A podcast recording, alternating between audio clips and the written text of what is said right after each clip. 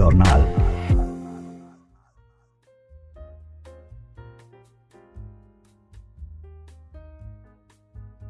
درود دیگه هم دارم خدمت شما شنوندگان عزیز پادکست. نگار سرولیشایی هستم با ژورنال شماره 33 به سردبیری سوسن صابری در تاریخ 13 فوریه 2022 برابر با 24 بهمن 1400 در خدمتون هستم.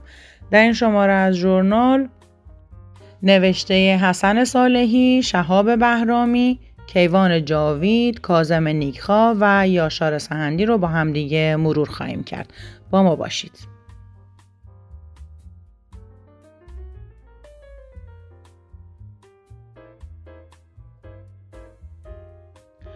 تورم و دستمزد نوشته حسن صالحی وزیر اقتصاد سال آینده تورم بسیار کمتری رو تجربه خواهیم کرد.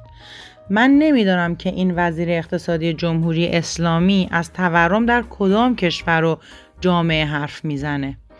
در آبان ماه بود که مجید رضا حریری رئیس اتاق مشترک بازرگانی ایران و چین گفت اقتصاد ایران در خطرناکترین نقطه تاریخی تورم چهار دهه اخیر قرار گرفته است و احتمال بروز یک ابر تورم و گرانی شدید کالاها وجود دارد. معلوم نیست که در این فاصله چند ماهه وزیر اقتصاد و حکومت چه تخم دو زرده گذاشته که حالا وعده تورم بسیار کمتر رو به مردم میده. واقعیت اینجاست که مردم هر روز تورم و گرانی افسار گسیخته رو تجربه می‌کنن بازنشسته از ایران با من تماس گرفت و می‌گفت با این گرانی سرسام آور و حقوقهای ناچیز هر روز داریم یه چیزی رو از سفرمون کم می‌کنیم. همه ما می‌دانیم که افزایش تورم قدرت خرید مردم رو کاهش می‌دهد و زندگی های بیشتری رو به خاک سیاه میکشونه. این را هم به خاطر داشته باشیم که سطح دستمزدها در ایران به طور متوسط چندین بار زیر خط فقر است. در مقابل این وضع چه می شود کرد؟ یکم سطح پایه دستمزدها باید بسیار افزایش یابد و دوم اینکه میزان دستمزدها متناسب با نرخ واقعی تورم افزایش یابد در شرایط حاضر ما به دستمزد کمتر از 16 میلیون تومان راضی نمی‌شویم می جنگیم و حق خود را از حلقومشان بیرون می کشیم.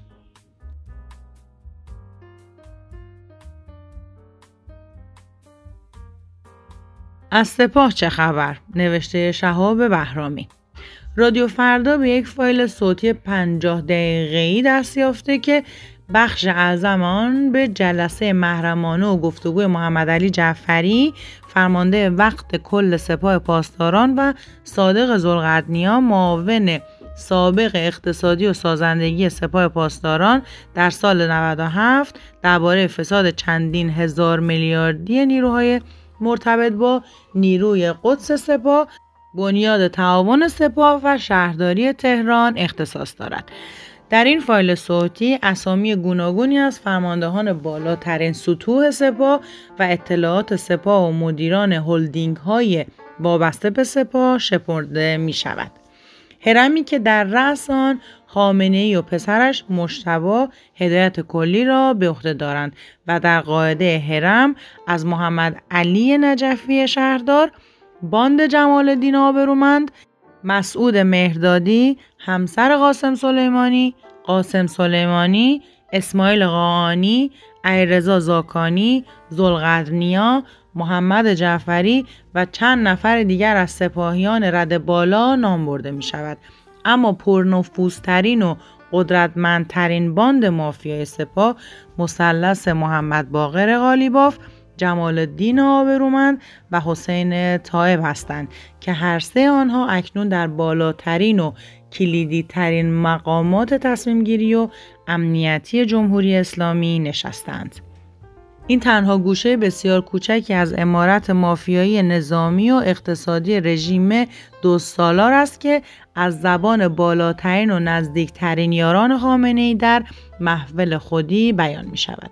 مردم ایران این دزدان آدمخوار را به خوبی می شناسند و از این نظر نیازی به اسناد ندارند آنچه که می تواند در این رابطه مهم باشد معرفی چهره واقعی آنها نزد متوهمین و بدنه نیروهای نظامی و سرکوب است تا هرچه سریعتر صف جنایتکاران را ترک کنند.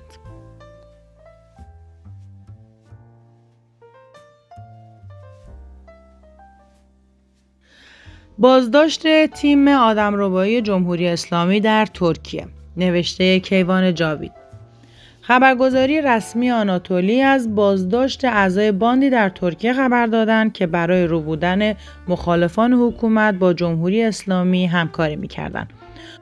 آدم روبایی و تئور مخالفین توسط جمهوری اسلامی دیگر دارد به یک خبر روتین و عادی در رسانه تبدیل می شود.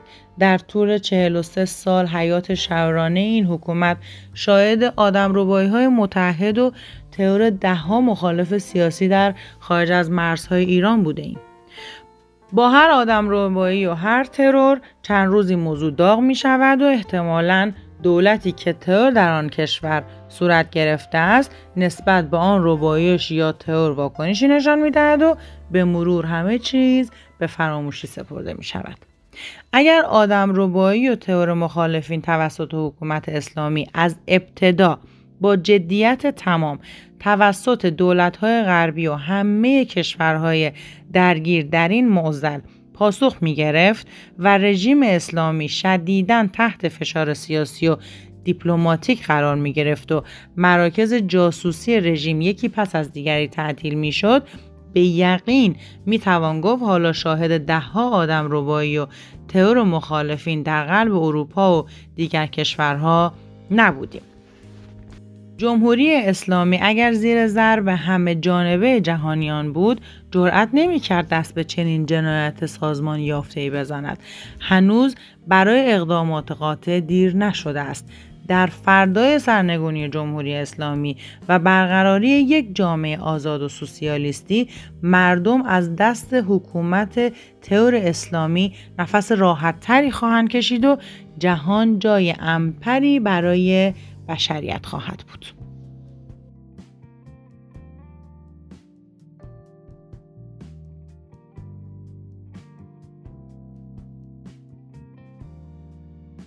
ولی فقی جهانی است. نوشته کازم نیکخوا. حسن رحیمپور از غدی یکی از آخوندهای غیر معمم حکومت اسلامی است. او را به عنوان پژوهشگر و نظریه پرداز و عضو شورای انقلاب فرهنگی معرفی می کند. این روزها او یک نظریه مطرح کرده است که به راستی اعجازآمیز و تاریخی است و بنی بشری تا کنون از آن خبر نداشته است. می‌گوید ولایت مطلقه برای حل بحران هاست و همه دنیا این را دارند. عجب و اضافه می کند جان لاک پدر نظام لیبرال دموکراسی در کتابش همین ولایت مطلقه که امام می‌گوید و همین مسلحت نظام را با تعبیر اختیارات بحران قانون نانوشته و منافع ملی می‌گوید. بیچاره جان لاک در قبل دادش در میآید. بیش از 300 سال پیش او علیه مذهب و کلیسا به پا خواست و از روشنگری و رنسانس و جدایی مذهب از دولت دفاع کرد. اما بنا به گفته این جناب در یک جای او از ولی فقیه و ولایت مطلقه دفاع کرده است. بعید نیست اسم خمینی و خامنه ای را هم آورده باشد. اما تعجب می کنید معلوم است که اطلاعاتتان از فلسفه لیبرالیسم و علوم جهانی کافی نیست حتما باید به اندازه از غدی پژوهشگر و نظریه پرداز بود تا متوجه شد که همه جای دنیا ولایت مطلقه دارند. علوم اسلامی واقعا مثل خود آخوندها مدام گل بیرون می دهد. کسی حرفای حکیمان اینها را می‌فهمد که مغزش از همان منجلاب پر از تعفن تغذیه نماید کارمان زیاد شد. مجبوریم مشخصات این فیلسوف را هم در کنار دیگر فسیل های نامدار اسلامی برای نمایش در موزه تحجر و توحش تاریخ در آینده نگهداری کنیم.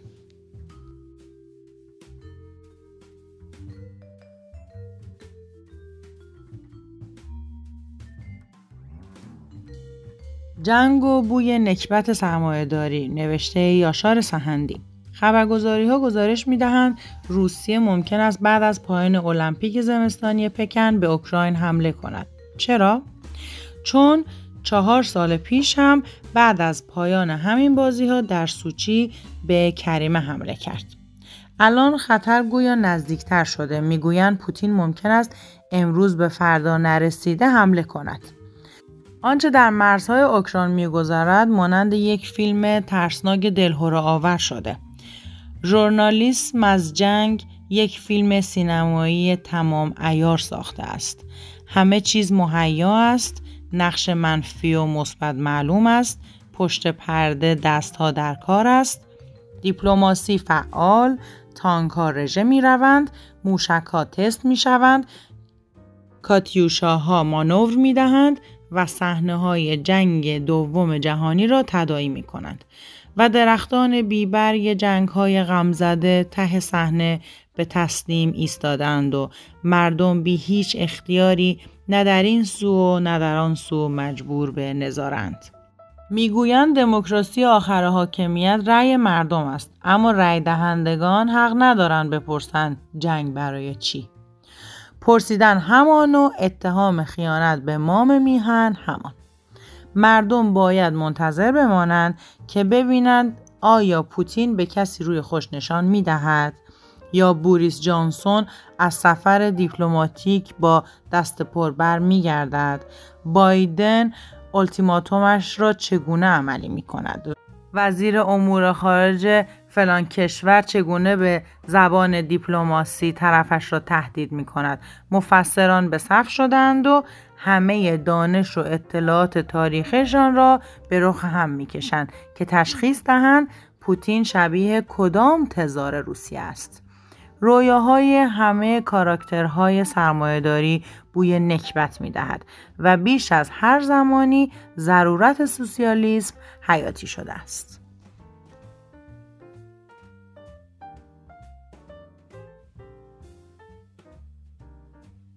شنوندگان عزیز به پایان پادکست ژورنال شماره 33 رسیدیم راه تماس با نشریه شماره واتساپ و تلگرام 2044 77 88 98 86 43 می باشد. نگار سرورشی هستم و روزگار خوشی رو برای شما آرزو می کنم.